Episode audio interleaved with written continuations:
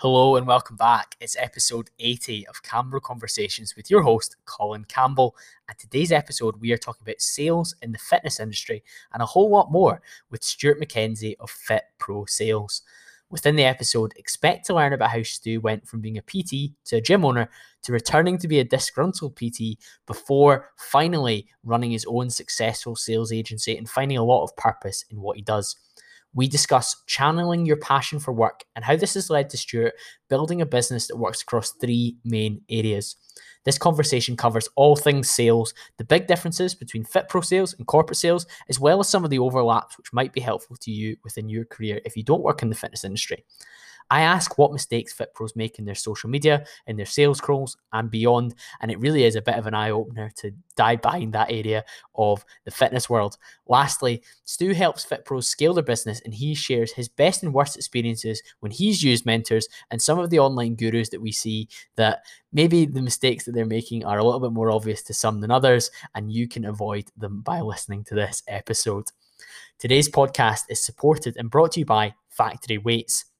We're talking about sales in the fitness industry, and this is not a hard sell because factory weights produce high quality, affordable fitness equipment that can support you either with your home workouts or some of the rehab or prehab you're doing, or if you're kitting out a studio, you can get affordable weights with just £3 for next day delivery. Factory weights are undoubtedly one of my favorite sponsors that I've worked with because of the level of hole that they're filling in the market. Anyone that's ordered fitness equipment in the last 18 months knows that the delivery is eye watering, the prices are eye watering. Factory weights tackle that head on with high quality equipment that I have tested many, many times in some of the shoots that I've done, also in the garage gym that I was privileged to have access to through my friend Fraser during the period. Factory weights are heavy on quality but light on price, and that price gets even lighter when you use the code CALL10 at checkout for 10% off. The website will be linked in the show notes. That's factoryweights.co.uk. Before we dive into this episode, if you're new here or if you're a long time listener and you haven't hit that subscribe button, please navigate your thumb to the subscribe button or the follow button, whatever podcast app you're on, so that you don't miss any of the weekly uploads and you continue to show your support for the podcast. Without any further ado, let's get into this one with Stuart McKenzie.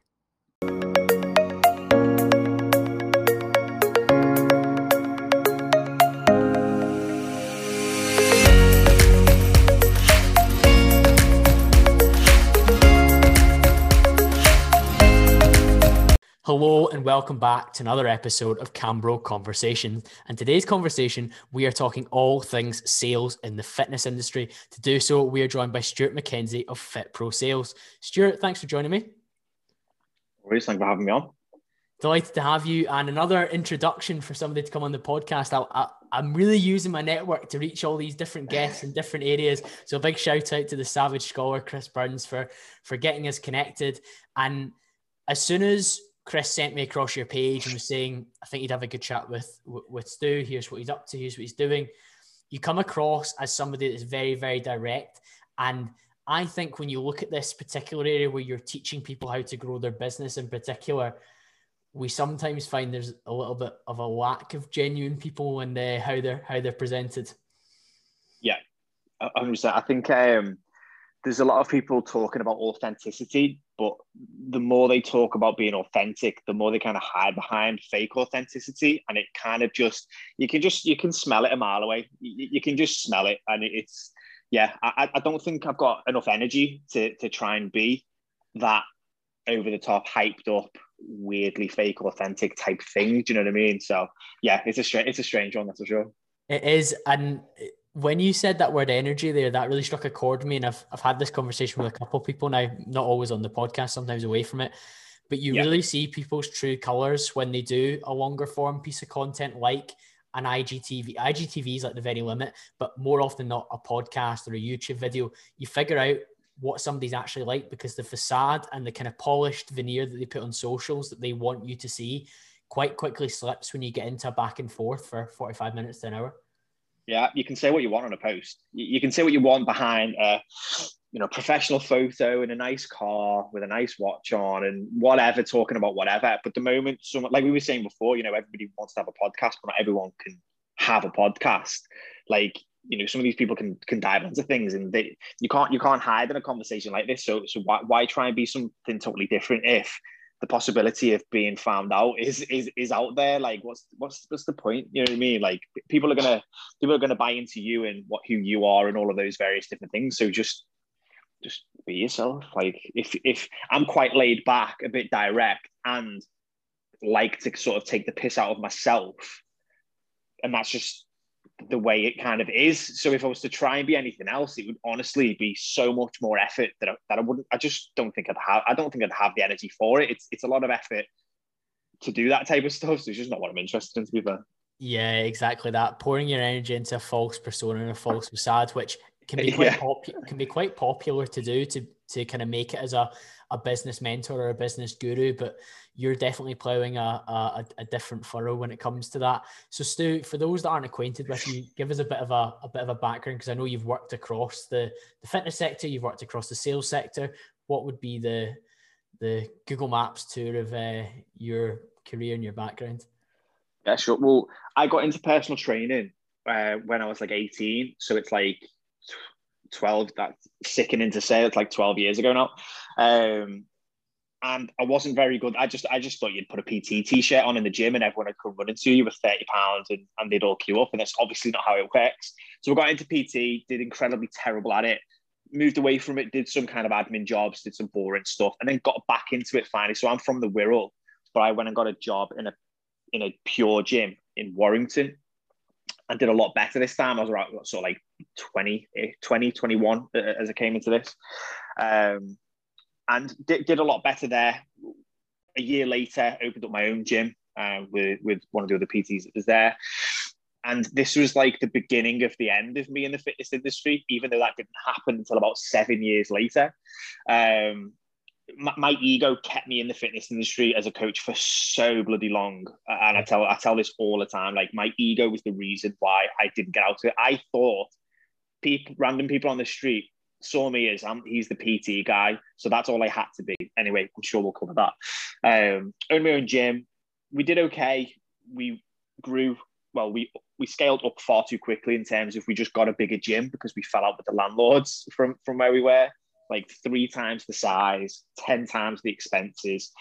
And um, I started to really lose the passion for coaching because it was just so stressful. I became a I became a gym manager rather than a coach now. I wasn't a personal trainer anymore. I was operations manager. I was the, the content creator, the sales manager. You know what? I was I was everything in there. Um, after a few years of that, I think four or five, I then became. I walked away from that, uh, became an online coach, and did very well with that. You know, well compared to the gym, I was doing very very well. Inc- incredibly low overheads, that's for sure. Um, doing on the online coaching, did a bit of coaching, um, like face to face again from a, outside of a friend's gym, like a little facility that he had.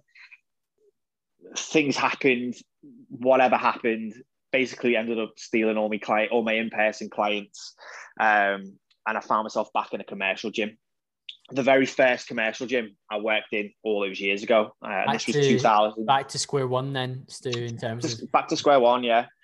Um, and this was, so this was like 2000, 2000, uh, beginning of 2019, I think. I sometimes get my years mixed up, beginning of 2019. And I, I, was just washing down treadmills and I'd lost a bunch of online clients as well. I, again, my passion for coaching was just dwindling. Like, I, I was good at the content I love doing that. I love building relationships. I, I love chatting to people. I love the sale. It was just the dread afterwards, knowing that I would have to look after them. So I wasn't really doing people a good service, and I felt really, really guilty about that. But I knew it was the only way I could pay the bills. You know, I was the PT. That's what I'm supposed to be. Um, from there, I saw somebody in one of the groups that I'm in asking if someone could uh, do some sales calls for them. And this was literally as I'm on shift in the gym, cleaning down treadmills. I was like, you know what? Fuck this. I, am either gonna jump out of a window in a sec, or or I need to do something different. So I just messaged him. Was like, I'll I'll I'll give it a go. Like I'll I, I, I think I'm good at selling. Like I don't mind it. Um, did that. Six months later, I had my sales agency. Um, I had a bunch of people selling for me. I had a, a ton of clients that I couldn't handle. Um, we'd done I think we've done about a hundred grand in, in, in, a couple of months for clients, uh, and then from there until now, uh, we've closed over 3 million for different clients, with predominantly being me and one other guys. He, my main sales guy. Um, so the team was even smaller. We had a smaller batch of clients, but we just went full force um, with those types of things. And then in between that, because the sales agency side of things wasn't really a good fit for most coaches, but I knew I could help them, um, I created um, j- just like a really, it was a really rough and ready course. It was like a 30 day, give me a hundred quid. Here, here's, yes, yeah, sprint, here's, give me a hundred quid. Here's a PDF download and we'll jump on a call. That then just blew up and expanded from there as well. So we've had a couple hundred, I think under 200 in total come through that course and then because of the success of that um, and consulting with some gyms and training their staff and, and all those kind of things in the arts of sales and stuff i've now got um, 31 30 31 uh, private mentoring clients as well. Um, all inside the fitness industry you know gym owners online coaches personal trainers uh, whatever. Um, so it's it's it's all been like every every new step of the things that i'm in now have come from the success of the first thing. So this thing, the, the agency was working, but I was missing a trick with the people that it wasn't a good fit for. So I said I, have created something and served them. Then inside of this product, people were like, "How do I work with you one to one?" This way, let's give it a go. And then that worked incredibly well. Do you know what I mean? So I've helped a bunch of coaches uh, launch like new ventures, like side ventures that have now become their main businesses and, and all these various different things as well. So it's really, really exciting. Like the, the passion for sales, but in the mentoring side of things, it's like I, I love big ideas. And one big idea of mine is what kind of changed my life. So helping someone take a big idea and and see where we can take that is kind of like what kind of what kind of what gets me going nowadays. Yeah. So, um, in yeah. Sharp, in sharp contrast, that gets you going to that self awareness that you managed to have when it came to being back on that gym floor, like you say, on yeah. your the treadmills, then maybe doing your doing your RPT and then back doing a spin class, whatever it was, to pay your rent. And the fact that you just didn't find fulfillment in that is important. You eventually acknowledged it. I know you've just said that you, your ego kept you there for oh, a, took a long time. time. God, yeah. Uh, what What were the main things that kept you then? The fact you said that when you were walking down the street with the the PureGym T-shirt on or whatever, you like you were like, I'm I'm Stuart the PT. People in Warrington, people in the Wirral know me as a PT. Yeah, that, yeah. Is that the anchor that held you? Honest to God, yeah. Like if I really think about it, like I thought if I wasn't a PT, people must think I'm I'm a failure then. If I'm not still a PT, like I'm supposed to be the PT, I'm supposed to be a PT forever or a gym owner or something. So it was almost like, and, and, and walking down the street without any of my you know gym stuff on, it was just like, oh, what if what if these people know that I'm on a gym? Like no one give it, no one gives a shit really. But that's just what was holding on, you know, holding me. I'd put so much time and effort and money into this thing. I was like, I've got, I have to make it work because well, I have to. I've got no other options. I didn't really, you know, I didn't fulfill much with the education side of things in school. I didn't go to uni. I've got no real qualifications.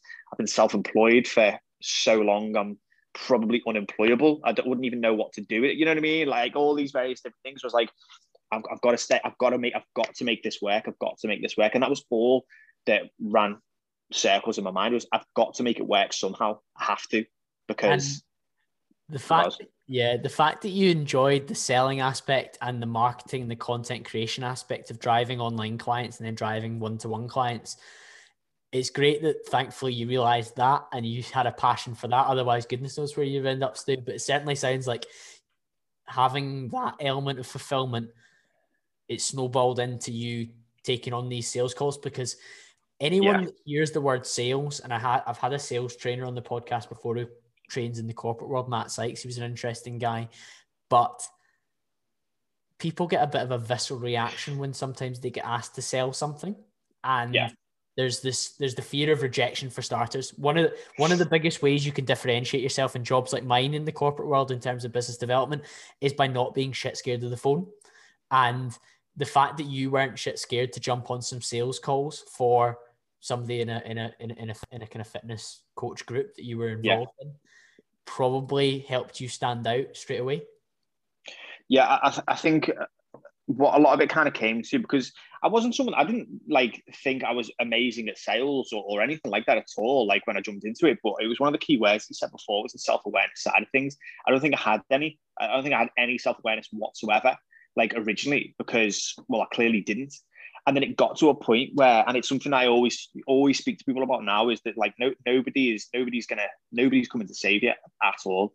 If you're in business, no one gives a shit. Your business doesn't give a shit. Business itself, the economy, whatever, doesn't give a shit about you and your feelings and what you think you should be doing. It, it's it's all about the actions that you take and what you do with them. And I had zero self awareness. I, I, thought the world was against me and it was everybody else's fault and everyone was to blame but me. I'm, Look at all this effort I'm putting in. Why why why isn't it just being gifted to me? Like this this should be this should be for me. This should be for me. And I mean there was some there was some there's some scary territory that we were in. It's, you know, at some points like financially, mentally, like all these various different things. And it was only until I was in that gym, I think I got a wave of self awareness all of a sudden, where it was like, I can't actually like if, if I seriously look at this, what the hell is going to happen in the next 12 months if I don't change something? Because it, I, I, I don't, I wouldn't like to think what the route was whether it was a job, whether it was whatever. I remember sitting there and I was applying for. I, I tell you what I was doing when I was on shifts, and this is how stupid that that, that I, and impulsive it can be sometimes. I applied for. I was applying for jobs. Um, I, I, I messaged my old boss in Costa Coffee that I worked that years ago if there was any available hours going. Um, I had I had a job lined up with them, and I embarrassingly just never bothered because I took on the sales calls and it's you know whatever. So I felt a bit bad for that. But I was applying for like the Nespresso counter in PC World to sell that. I um, applied to be a postman. Didn't even get an interview for that. Um, and then I started doing like uh, these casino loopholes someone wrote me into doing these, you know, the casino loopholes and matched betting and stuff, and I was I was spending spending all my time like on the like oh my god, click this button here, click button, but you know, but, and I was just trying to find ways to pay bills because I wanted to do everything other than other than PT, and then a huge, like I say, a huge wave of self awareness came around. It was like this isn't sustainable. This isn't what I need to be doing. Like I'm a fucking grown adult. I've got to I've got to fix something. I've got to change something, and no one's going to do it for me. So I'm going to have to move. And that's why when I see in the sales calls things, like, you know what, sod it. I can't be scared of doing this. If I don't do this, it'll be something else. But let's act on this thing now. I can see where this could take me. And that's that, yeah, don't, you know, I wasn't scared to hop on the phone like whatsoever because I, I knew what my other options were. Nothing to lose. Yeah, at that point, there literally wasn't. Nothing to lose at all. And I've heard you speak about that mindset of staying stuck, which is is is a term that we I can probably get away as a Scottish person. You can probably get away from being from the Wirral, kind of near Liverpool, Manchester, that kind of accent. Staying stuck, it makes sense when we say it, and not making the move would have left you in a position where, like you say, you don't know where you would have ended up mentally, financially, wherever and and refusing to settle for how things were. It seems like you took personal responsibility, which is something that's extremely out of fashion at the moment. If you look at the the 2020 2021 COVID COVID world, but we won't go down that rabbit yeah. hole for for for today. Otherwise, this podcast will probably not not reach anyone. So yeah, Christ. I I wonder what happened within the six months of you agreeing to do some sales calls to you ending up with a sales agency. Obviously, you were good at it, but yeah. what did that actually look like? Oh Christ. So I took on took on the first client and made a bunch of sales, you know, made a bunch of sales quite quickly for, for him. Um, he referred me on to someone else. I was making a bunch of sales for them. So I was doing two people's calls. They both usually had anywhere between five or six calls a day.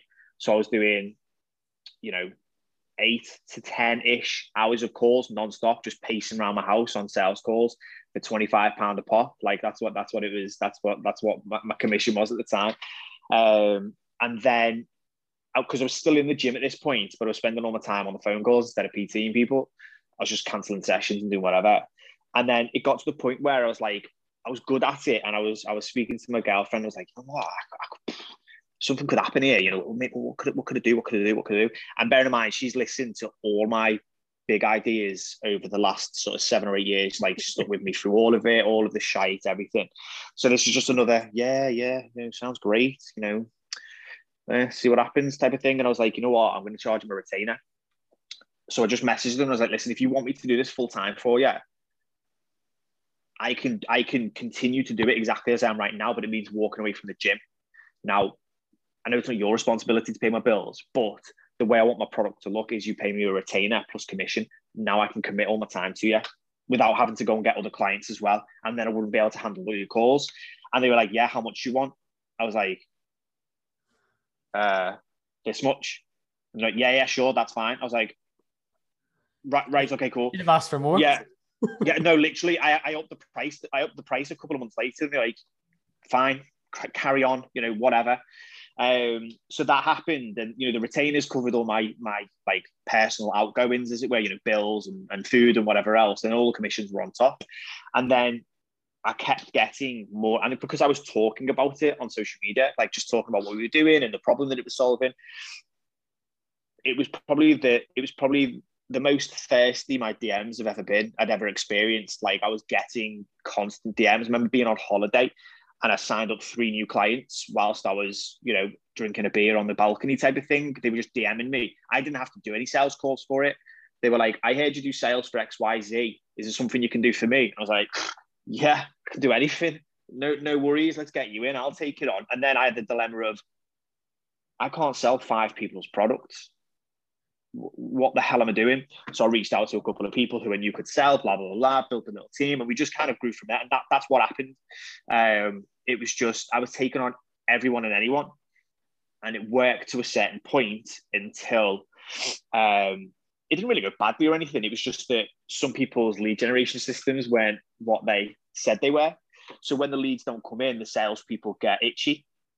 So it was just an unfair position where people were committing so much time to me, but the leads weren't coming in, so they weren't earning any. Eh, they weren't earning any money. So I had to downsize the team a little bit, and we prioritized a couple of like a couple of key clients um, that were bringing in the biggest revenue, really. So uh, that, that's kind of how it looked in the first. It was honestly, it was absolutely mental. Like it was crazy. It went so quickly, um, but it was the first stress-free holiday we had in ages even though I was signing people up, and I think I did a sales call whilst I was away as well, actually. Um, but you it was solving it was a problem, though, weren't you? That's the key yeah. phrase that you've used. You were solving a problem where a coach or a trainer or somebody in the fitness space has a product they are struggling to sell at the volume that they need to, and yeah. you with your and I'm not going to say sales scripts, but patter and uh, structure and delivery were able to convert higher than they were. And quite simply, that yeah. was worth a lot of money to them. And that for me is the foundation of a lot of good business, isn't it? Where somebody's got a problem, yeah. you've got a solution. If the price is amicable and your percentage cut and commission is not enough to wipe out their margin to an extent they can't do it, then happy yeah. days. Let's go. And the other point exactly. you mentioned within that within that uh, there, Stu, was when a client came to you and thought that you were this silver bullet to convert 100% of sales, that didn't matter if the top of the funnel, and I'm, I'm using corporate speak here, but I'm sure you're, you're, you're all over this as well. But the top of the funnel in terms of number of leads coming through wasn't high. So there was no point in them hiring you guys if they're only getting two or three a day or one a day, whatever it was, because even if you hit 100% rate, they weren't going to do the volume required to really move these their figures in the right direction.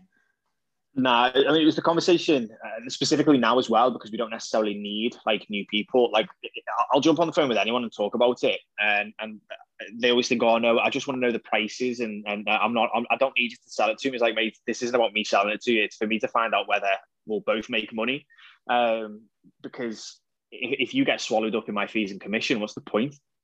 I'm, I'm the only one that's going to win in that scenario, but I'll only win in the short term. I, I want us both to win long term. yeah, one month that you know, I'll I'd say you know three, four grand in or something, and you've made one, like or something stupid. Do you know what I mean? Like, what's the point?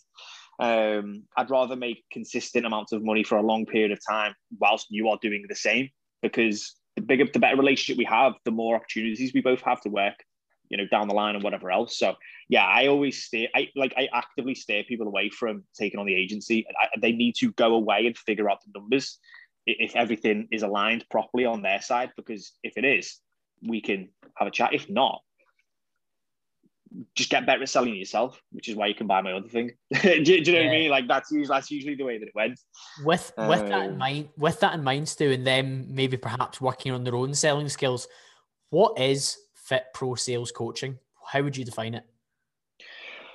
So helping people to essentially dramatically improve their ability to sell their services but in an ethical way that makes sense for them. It's it's in their voice as well rather than well here's a you know here's a high converting sales script just go and repeat words off a page.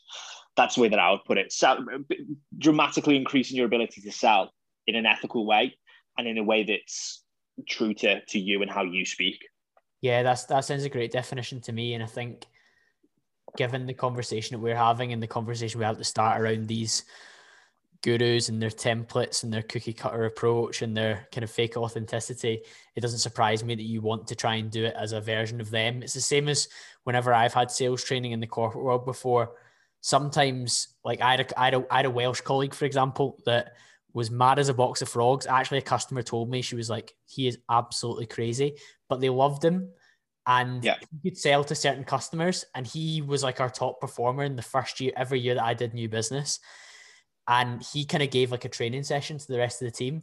And I remember coming out and being like, I don't think anybody can sell like he can because the way he talks yeah. to customers, he'll phone them up and he'll he'll open with a joke on the phone.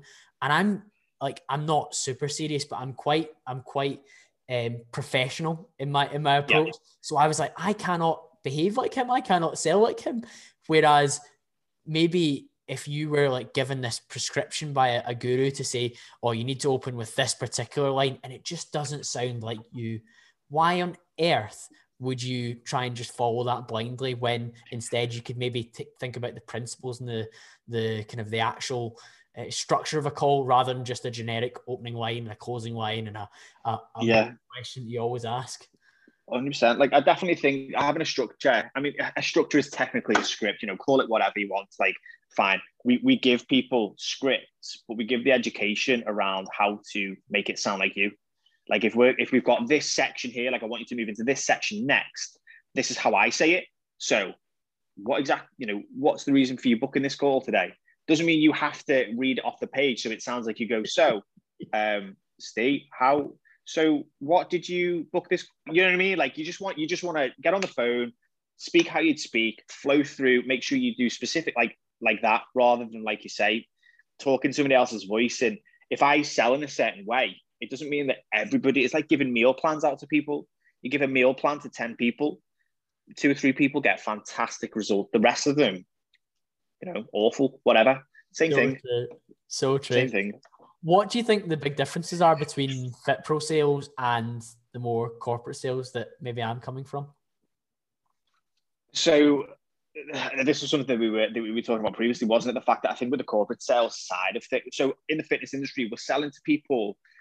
So like from you know a coach selling to general public, you know, who maybe is inquired about something there is a there's a little there's usually like a little bit more convincing when it comes to selling the product than say potentially in the corporate world where they're in the market anyway for the stuff.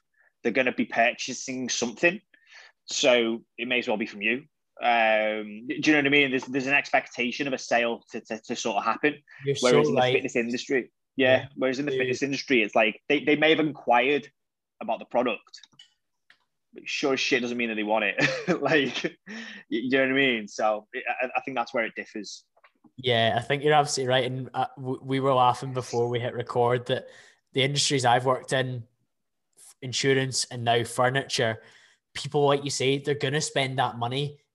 It's just about making sure it's with you for your service and that they maximize what, what, what they're buying and that you fit it to them. So it's, it, it's in the right place.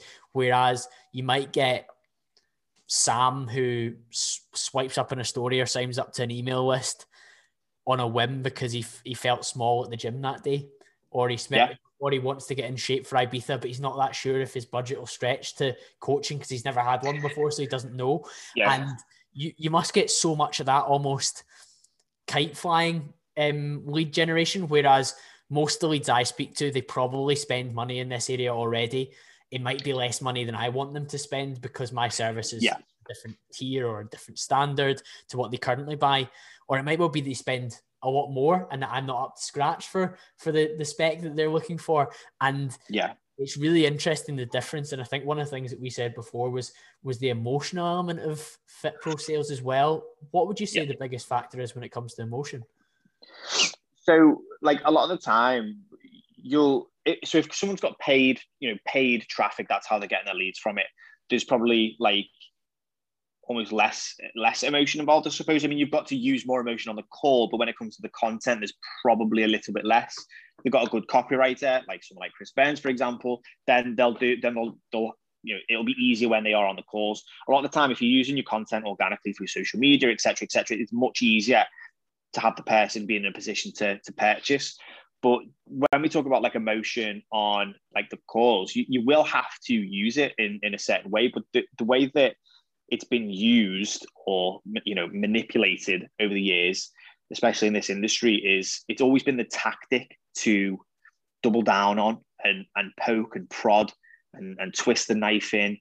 And it, it's one of those things where I personally don't believe you're going to be taking someone on in the right frame of mind if you just emotionally abuse them for 45 minutes in order to take some money off of them. It, again, it depends on your niche, but again, it kind of doesn't either.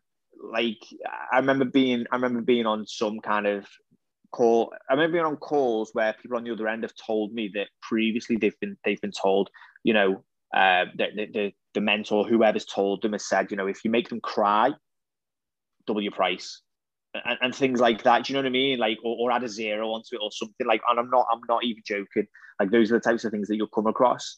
Um, or like that, I was on one where the specific aim was to, like, find, get them to a point of not necessarily crying, but in that type of place. Do you know what I mean? Because then, then you've broken them down. Now we can build them up, and it's like, bollocks to that. I'm a personal trainer. I'm not a psychiatrist. Like I, I don't know how to deal or work with a, with a person, a man or a woman or whoever, who's now an emotionally battered. I'm a personal trainer. Yep. I do I do fitness stuff. Do you know what I mean? nutrition, nutrition and training. That that's my limits. Yeah, it's very funny how it's very funny how emotion can emotion is an important part of a sale because people buy from people, don't they? And they buy yeah, when there's yeah, yeah they buy when there's a demand to and they feel compelled and everything like that. And these are important words to throw around. But like you say if it it can be quite an emotive subject your body and like how you feel about your confidence and whatnot. And i definitely think there's sometimes people play on those other emotions in, a, in an uncomfortable way. And i think it's very interesting. Yeah. You mentioned earlier about structure, and I think that might be for me one of the big overlaps between the two areas because when I've spoken to friends that are coaches, I've been either really impressed or horrified by the kind of agenda that they go into a, a sales call with a client with or a consultation call, whatever the term they want to use. But yeah. it's a call where they're going to present the terms. Yeah. yeah, they're going to present the terms. They're going to ask you to to spend their money with them. Appoint me as your personal trainer. Sign this um, contract or or sign up to the direct debit. Agenda seems to be the main thing what specific questions do you think often feature that you think are are healthy within a conversation? So, obviously, you know, obviously we we always start off with a bit of small talk, but this is something that I always kind of say to people is like, even in the small talk part, try and open up with some sort of positivity rather than, um, you know, hey, how's your how's your how's your day been at work? You know, have you been in work today? Like I never try, I never want people to ask if people have been in work because usually it'd be like, yeah, busy, busy, busy, bit. You know what I mean? It's like, oh God, you've got to start on this tune. So it's like, you know, hey, how's your day been? Have you, have you been up to much the weekend? Have you got any plans coming up? You know, start that little bit. What, what, what start that entry point of conversation, and it's like, ah, no, no worries. What, what is it you do for fun then? You know, no one gets asked that. No one get asked what do you do for fun then, and it can sound like a bit of a cringy, weird question, but I can guarantee they would appreciate the fact that you just asked them something like that. And so I always like to have it started off with a with a real good. So it doesn't have to be that specific question, but just something positive that gets them in the right frame of mind because they might not have been expecting a call. They might have forgot. They might not like they might not like being on the phone. You know, you never know. So anyway, yeah. so in that agenda part, then, so this is just like the very start of the conversation where I like to essentially tell the person exactly what's going to happen so that there's no surprises at the end when it comes to the part of do you want to work with me? Can I have some money, please? It's just a case of literally like zero questions. It's like a statement. Okay, so right, okay, so um, put aim of the call today is I'm going to run through a series of questions, um, ask you about what you may be struggling with, um, exactly what your goals are, just so I can figure out and see if you are somebody that I can help. And if that is the case, and you feel confident with everything that we've spoken about today, I'll give you an opportunity to enroll on my XYZ program. Um, if you know you do decide that it's something uh, that you want to go ahead with, and finish it with that. Don't even say is that okay. Like leave it as a statement, and usually they'll just go, "Oh yeah, yeah, fine, right, okay, perfect." So what exactly was it that made you want to reach out today then? Like, and that's it. Like the beginning, you've just told. There's no surprises now, like at all. Yeah, they know they they know they're here for a reason. It's not Scooby Doo. You're not going to pull the mask off at the end and reveal the fact that you're now going to try and sell to somebody. You need to. It's like bottom line up front, and the bottom line is I'm going to propose at the end that we work together for for a yeah. call. And it's because if they're not if if they're not happy with that, like if they go, oh, I'm sorry, I didn't realize it was I was going to buy something. To, like, oh, you'd be like, oh yeah, so is that a problem? Are you, do you feel you're in a position to purchase today? Like, if we have this conversation, do you feel you would be ready? And if they say no, okay, that's fine, not a problem. What we'll do is let's catch up next week. I'll send you a couple of resources over have a little look around, go on my social media, find out a little bit more about me, ask me any questions, and we'll catch up next week. I'm not going to pressure you. No worries. See you later. So much better. So much better because deal with the objection early on rather than waiting to the end and then scrambling and chasing your tail to be like, oh, but my price is really competitive, or oh, yeah, yeah, yeah. And it, yeah, it's it, it, how much do you spend on coffee? How much do you spend on wine? Yeah, let, let's really start pissing people off, shall we? That's that's definitely going to be the way to, uh, to, classic, to, get their money off them. Yeah, you try and frame the cost versus something else that you spend your money on, and there is an argument. And when Mike Samuels and another friend, mutual friend of ours, was on the podcast, he was saying it is horrifying sometimes when you look at where people allocate the resources towards. If they were really, oh. really meticulous, would they be better off, would they be better off paying for a coach, a mentor, whatever, for even six months and sacrificing some of the some of the more frivolous spending? But that's a, that's yeah. definitely a conversation for another day. One of the other things that I know that you do really well with your clients do is getting them to relay what's been said. What is the approach to that? How does it work in practice? So the the kind of the next section or like the, the next kind of main section anyway um, after small talk agenda you know asking them you know the, the initial sort of thing of what, why they were on the call. You go through a series of questions of, of asking you know well, what exactly is it that you need help with? What are you struggling with? When they're giving you this information it's just always an opportunity for you to ask what do you mean by that? Can you expand on that? And all you're doing is making them talk more. You're making them talk more say more stuff open up more go through things. Okay so when you say that what do you mean by that you've it, it's showing that you've listened. People like to know that they've been listened to because a lot of the stuff that they are saying here may be the first time they've actually said it out loud or to another person and they don't know you. Potentially they've never even come across you before or, or whatever. You know, ideally they have, they follow on social media, whatever. Um, but you're you're showing you're like you're mirroring the set some of the things that they're saying. You, you you're showing that you are listening, and then when they when you feel as though you've got enough there, like enough information from them, you just say, right, okay, so what you've told me is this. Now, if you can re- if you can summarize that whole thing, all of the answers that they just said, they could be sat there thinking, "Fuck me, have I just really just said all that type of stuff?" Like that's really what I'm thinking. We've just you've diagnosed exactly where they are, and yeah, you've shown that you're listening. Like it's it's it's hugely powerful, like massively powerful, um, and it's it's something that's proven. Like it's not something that I've made up. Like it's it's it's proven in like negotiation tactics and all this kind of stuff. Do you know what I mean? So um it's it's it's really because I like it as well. If I've if I've said a bunch of stuff to people and then they go, right, okay, so you've said this, this, this, and this, I'm like kind of impressed because I can say all kinds of shit and not know what I've said. So if they've listened, win-win for me. Yeah, Do you know I mean? And they're able to so, verbalize it back, so they've really taken it on board, and then it helps you to formulate your thoughts and next steps. And I, am a huge, huge yeah. fan of that summarizing of what's been said because you get a reassurance, like you say, you've been listened to and heard, and it, maybe this solution is is viable for me because it meets those requirements because I've said X, Y, and Z. So no, a big, big fan of that. And like you say, summarizing before just plowing on all the way to the offer, which again I think can be something that's done done really really poorly. Um, what mistakes do you see fit pros make, especially the ones that come to you initially? What, what are they what are they doing wrong? So they, they they don't have any of this structure at all, and they sort of they, they ask a question and just move on. So it's like so so they, they could do a sales call in five minutes mm. and then feel awkward about asking for money. So it's like, you know, Okay, you know, so what is it you struggle with? I need to lose weight. Okay, how much weight do you want to lose? Uh, two stone. How long have you been trying? Uh, don't know. Right. Okay. There's like there's nothing that you can do. You can't do you can't do your job with them if they don't give you information. Um, so usually it's terrible information gathering is, is one of the major mistakes, and yeah. not kind of not being very authoritative when they speak either, um, and taking control of the conversation, which can sound a bit strange. But ultimately, if you need to be the one to lead them through this process because they've come to you for help, so you need to do your job properly um, and guide them through the process and give them the best opportunity to get the thing that they need if it's the right fit.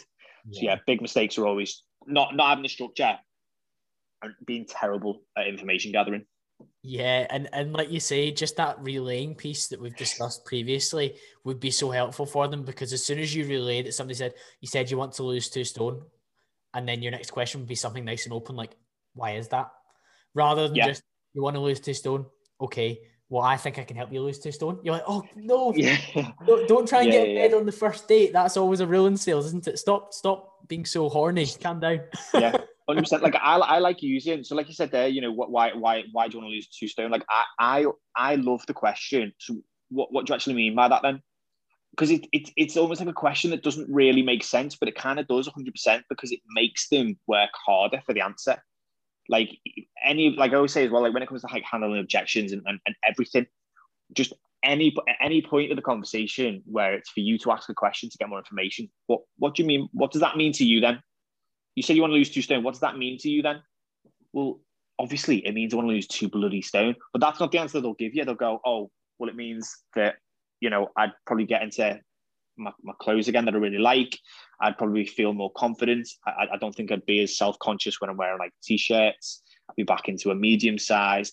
Right. Okay. So obviously clothes and confidence here is like a big one. Um, just talk me through that then. What does confidence mean for you? Yeah. You just ask them what things mean and they have to like they have to reciprocate and explain it.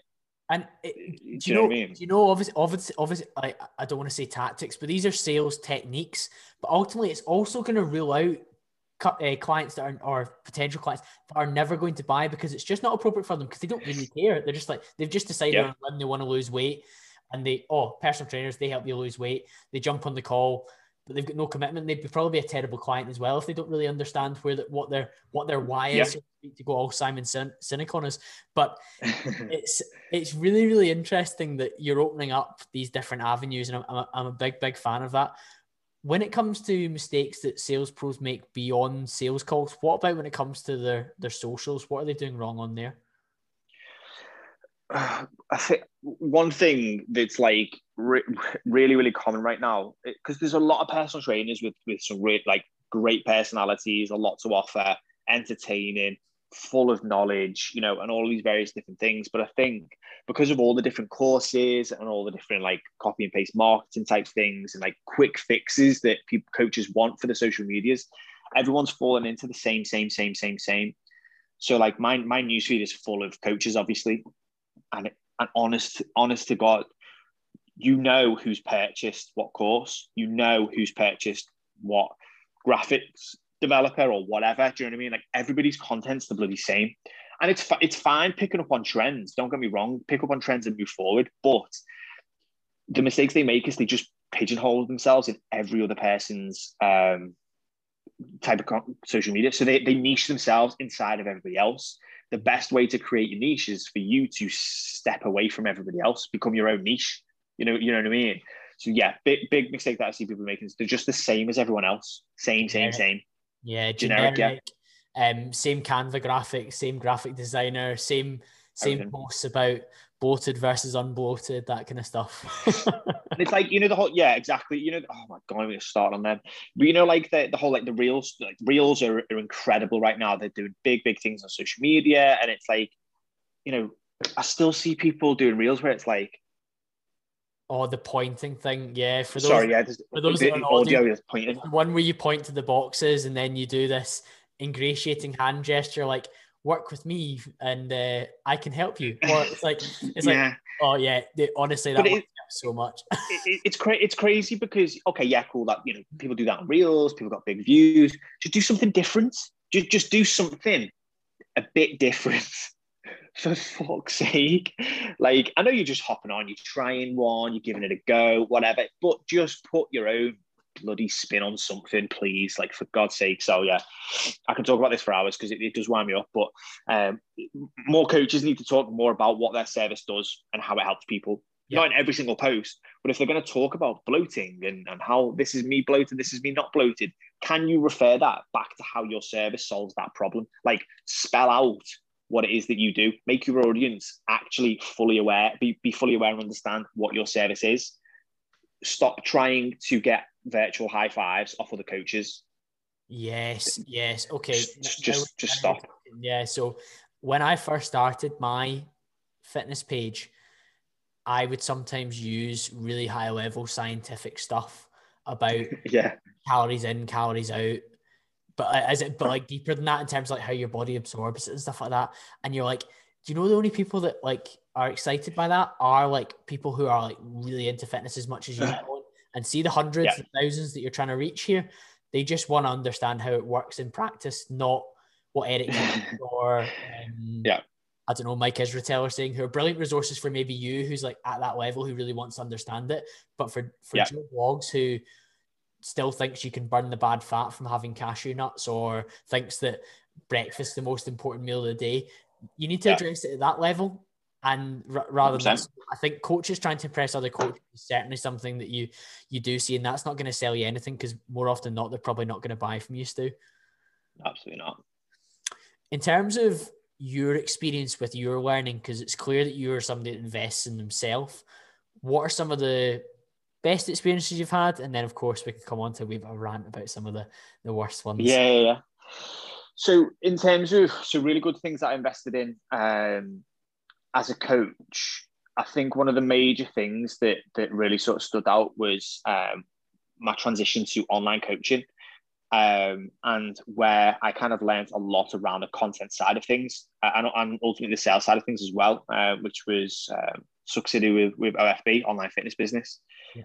And like, and, and I'll happily like name drop that as well because of the, the work that he does, the work that I do inside of that company now. Like over the time, I've, I've evolved and inside of, you know, and I did the sales, but, you know, everything. So, um, but that's where that was a really good experience in terms of learning from a business owner that had mentors that were actual genuine business owners as well. So the people that like Suck learned from when, you know, your six figure, six figure Steve down the road, it was people who owned franchises, like, you know, big, you know, big or like big high level people. So you kind I got the sense anyway that when I was learning, I was learning like actual business stuff, not just how do I earn shitloads of money and, and retire, you know, the next day type of thing. So that was an incredible experience. And to be fair, more recently, it's been from it's been from like audiobooks, if I'm totally honest. Like I'm I'm finding for me, I'm fine. I need to invest in myself at a high level in terms of the sales aspects, and but I'm trying to find the best route for that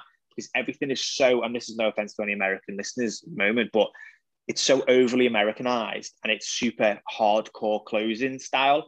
And that's I'll I'll never ever be that. I never want to be that. So I'm trying to find the best fit for me to invest in that element. Uh, but audiobooks, like just listening to certain books and picking up certain things and applying certain things, how could I adapt what that says and apply it to me or my business or my life or my ability to sell, you know, whatever it is. Um, so yeah, those, well, it's not really two things, but those things are the ones that really kind of they've been pivotal. So the, the whole OFB stuff was a pivotal part in my life. And it's brought me like two or three pivotal moments in my life moving forward and then just getting into audiobooks uh, and listening to specific things and, and taking like the four hour work week, for example. I didn't, I disregarded about 90% of that book. But if I hear one good thing and it could be in the first 10 minutes, that's all I'm focusing on. Yeah. I'll focus on that one thing I like, then I'll try and apply it as quickly as possible. That's just the way that I do it. I, I couldn't tell you anything of that book except for certain elements around like my mindset around working on your terms and being able to set things up so that you don't have to be in one specific place and you can outsource certain tasks. You know what I mean? Couldn't tell you anything else about that book. Couldn't tell you. But that, but that one part registered. You now applied it within yeah. your life in your business, and here you are. Saying, yeah, certain elements. I yeah. like that book. and if you can take on board this element, then you're winning. And no, I'm I'm, I'm a big big fan of that. Uh, it's very rare that you you read a book and the whole thing's a smash hit, though. It's it's very very difficult because at yeah. the end of the day, I think. I think it might be Chris Williamson that said this on modern wisdom that a lot of self help and development books are basically a blog, but fleshed out over 150, 200, 250 pages with lots of examples. And hopefully at some point you get what the example is telling you so that you understand what the message of the book is. And you're like, that's yeah. I think that's fair because a lot of blogs you read, you're like, oh, I feel like I've I've learned quite a lot there. And regularly that blog writer is actually a, an author as well. Yeah. And the book says the exact same thing, just over a over a longer format to get a book deal. What yeah, is mad. The... Like sorry. Oh, no, on you go, Stu. What were you saying? I was going to say, like, when it comes to like the self development side of things, like, I, I don't know if it's just me or, or I'm, I'm kind of being like ignorant to certain aspects of it, but like one of the best sort of um, self development books that I listen to, and I've not listened to, to loads. Don't get me wrong. I'm, I'm not saying I'm a, I'm, a, I'm a nerd that reads, you know, listens to hundreds and hundreds a week. Uh, but one of Kevin Hart's books, like listening to listening to him speak, I think it was the it was either the decision or the one about his whole life story. Like just listening to certain things of that, I was like, yeah, I can relate to that in certain elements and I understand that. So I'm going to apply what he's saying. You, you know what I mean? Like little things like that. Because I've listened to like Atomic Habits and all those kind of things. And for some reason, it's stories that kind of put, pull me in a certain way or make me think a certain way. Do you know what I mean? So when I was listening to like um, Shoe Dog, I honestly took that as a self development book for me. Yeah, a lot really of people strange. said that. The founder of Nike. Yeah, that's that's really interesting. And actually, um, I've released it now, so at the time that this comes out, this this um, this episode will be out as well. But I spoke to a gentleman called Ed Cunningham, who's behind a, a podcast called A Need to Read, and he was recommending that a lot of our types of personalities do who want to reach peak performance and do better at life read some fiction because sometimes we'll we'll relate to a character and maybe okay, yeah. positive characteristics of that character might be things that we want to include within our life and he gave some examples and i was like that's actually quite interesting. So if anyone's not listening to yeah. that, that one but it was interesting for me because we definitely have a bias to being like atomic habits 12 rules for life seven habits of highly effective people um shoe dog or uh, i don't know somebody somebody's autobiography way the wolf all these different things. And sometimes we can learn from from from other sources too sources that you absolutely shouldn't learn from then stu? What what uh, were the kind of worst experiences you've had with with gurus or mentors that you've maybe paid money towards? I, I don't think i'm going to name drop because i don't want to get fucking sued or something. we won't do that don't but, worry. honest to god i remember um, i signed up to one the first one i ever signed up to and he's a guy in my area. And uh, if you can understand my accent you probably just have to do a google search and find out who's in my area.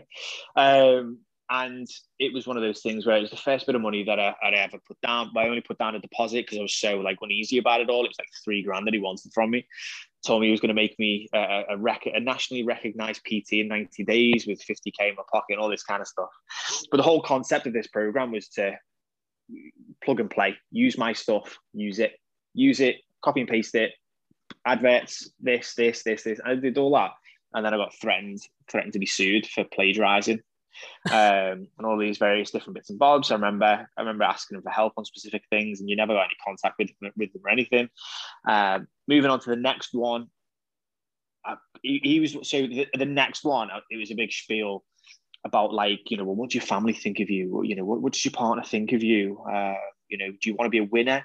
Do, do, you want to think that? Do you want them to think of you as a loser for the rest of your life and all this kind of stuff? And I was like, I was like 22 at the time. Do you know what I mean? Um, so I was easily kind of swayed when I was hearing these things. I was like, oh my god, yeah, I'm gonna be a, I'm gonna be an idiot all my life if I don't invest in this program. Um, couldn't afford it, so got palmed off with like the PDF download, which was still about fifteen hundred quid. Uh, but I actually made, I actually made a little bit of money from that. It was my first experience of close of being like a hardcore closer. We needed to pay rent in this gym that we had. I closed about fifteen grand in two weeks. Um, and I was like, I am the Messiah. Like I, I am God's gift. Yeah. Selling in the fitness to selling fitness now. So I couldn't give it. I'm going all in. I invested in his actual program. And um, in the first call, we, we were on a on a Zoom call like this, and we were told to put your hands together, sit in a certain position, close your eyes, and, now we're going to start priming. You have to like breathe out your nose dead hard and all things like this. And I was like, I want to grow my business. What the hell are we doing? I just I sacked it off and got a refund and, and didn't go back to it. Um, so yeah, they, those weren't those weren't two great experiences that for sure. But I've been I've been a part of others where like things start off well and then you get over promised, but then completely under delivered um, over the past as well. But yeah, th- th- those those are the two ones that kind of stand out for me anyway. No wonder um, it's a big investments doing. I, I know you'd said to me before. Sometimes there's maybe like the me- the mentors, like the the figurehead, but you'll then get outsourced quite quickly to like oh yeah a, a VA or a PA or an admin person that will be your email contact for queries, and you're thinking, well, actually, I've paid all this money to ask a question about my business to yeah whoever it is and you're kind of getting palmed off to maybe a bot response or whatever. Now I know they're all for automation and probably streamlining your business, but they've streamlined their mentor service. That means you don't get any contact. And, that, and that's the thing. Is it's when they call it a mentorship. Like a mentorship is supposed to be, in my eyes, it's it's it's working with a with a mentor. Do you know what I mean? Um, and it, and it's when they're marketed and sold to you as, oh, hey, come work with me. You'll be working with me. I will, you know, work with you through your business and blah blah blah. And then you know, you just get palmed off. Like I, I think if you've got a digital product and a group, call it that because yeah. they're good, they work, they, they do great stuff. Just stop telling people that it's one thing and then it turns into something else. And then, you know, when someone says, well, this is not what I wanted and I don't want a refund, you can't just turn around and say, well, well sounds like it's a you problem. Do you know what I mean? You just don't want it enough and all this kind of crap. So, yeah, it's a strange old world, um, guruing in the fitness industry.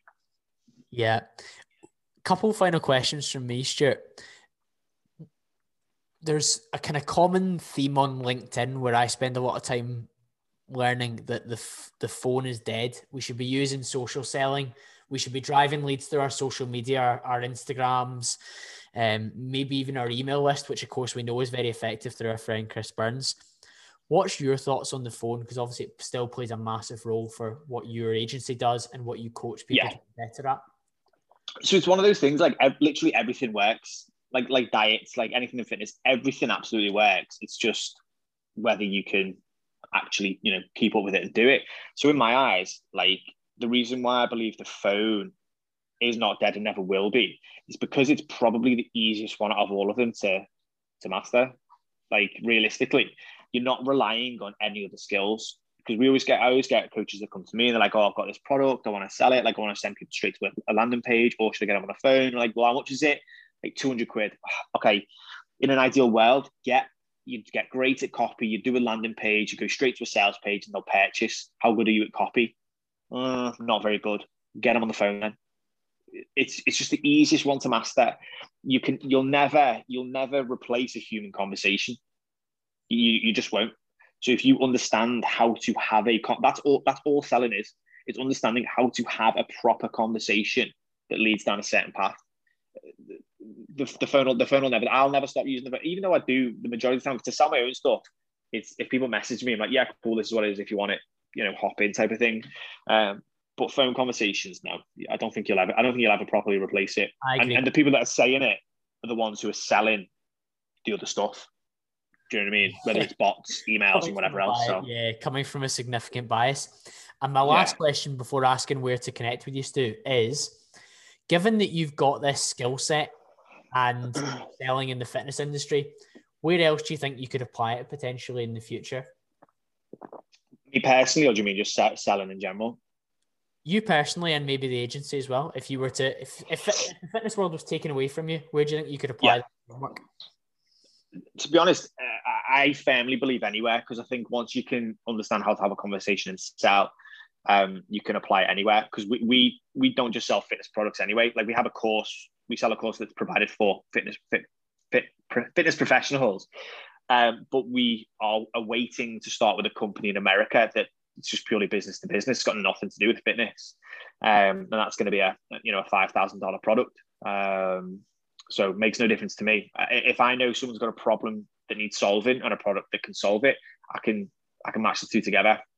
Simple. That's, that's me being sneaky there, Stu. I've asked you a leading question because I think I knew the answer to that. because that's all good. It certainly sounds like when you have your understanding of structure and people's emotions and how to relay information and how to move forward and how to be confident in your close after you've already told somebody that they're going to be met with an offer at the end of a end of a call. Yeah. Then there's a huge, huge overlap into wherever you choose to apply that. So I think even those that have tuned in that have not been maybe fitness professionals will have learned a lot in terms of how to maybe how to maybe sell more of what they're doing because I think ultimately everybody is in sales in some way because whether we're selling a 100% whether we're selling a, a, a diet plan or a, a 12 week cut or whatever it is to somebody, we're all definitely selling something. And so I've thoroughly enjoyed this conversation, Stu.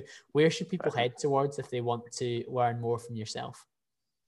Um, so I post mainly on Instagram, to be honest. Um, Stu underscore Fit Pro Sales is where I do most of my whatever it is that, that I do kind of thing. So yeah, feel free to, to head over there and uh, drop me a follow. Just drop me a message to say that you've heard me on here, um, and I'll know and I'll know where you've come from.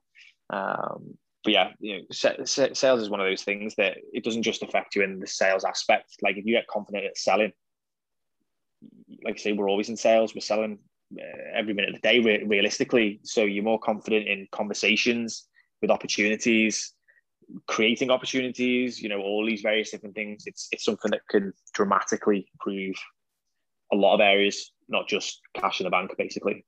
So true. And what a note for us all to finish on. If you have enjoyed this, guys, please take a screenshot, pop it in your Instagram story, tag me at call.cambro and tag Stu as well. And I'll be back to speak to you all again very, very soon.